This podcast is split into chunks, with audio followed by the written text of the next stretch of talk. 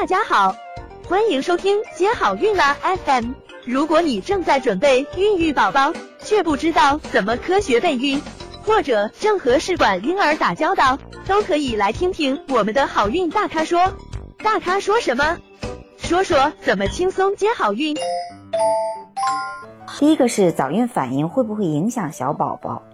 嗯，如果说你的早孕反应不是很严重，不属于妊娠剧吐的情况，一般呢是不会因为早孕反应影响宝宝发育的。嗯，你要放下思想包袱，在精神上放松一些。嗯，多和朋友和家人在一起，然后呢，保持一个愉快的心情。嗯，要丰富自己的这个生活。嗯，这是减少早孕反应的一个有效的措施。另外呢，要调整好饮食结构。嗯，并根据自己的口味选择适合自己的烹调方法。食物呢，一定要多样化。嗯，选择容易消化的食物。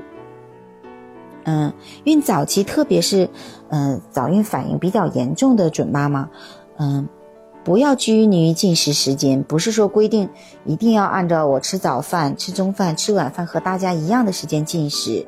其实只要你想吃就可以吃。嗯，比如说睡前和早起的时候都可以吃。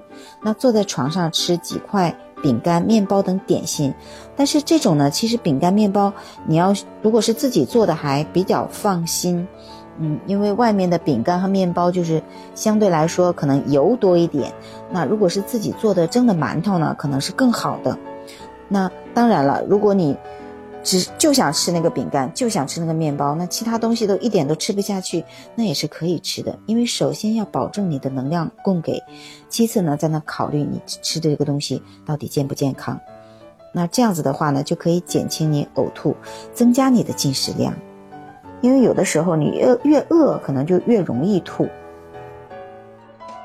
想了解更多备孕和试管的内容。可以在微信公众号搜索“接好运”，关注我们，接好运，让怀孕更容易。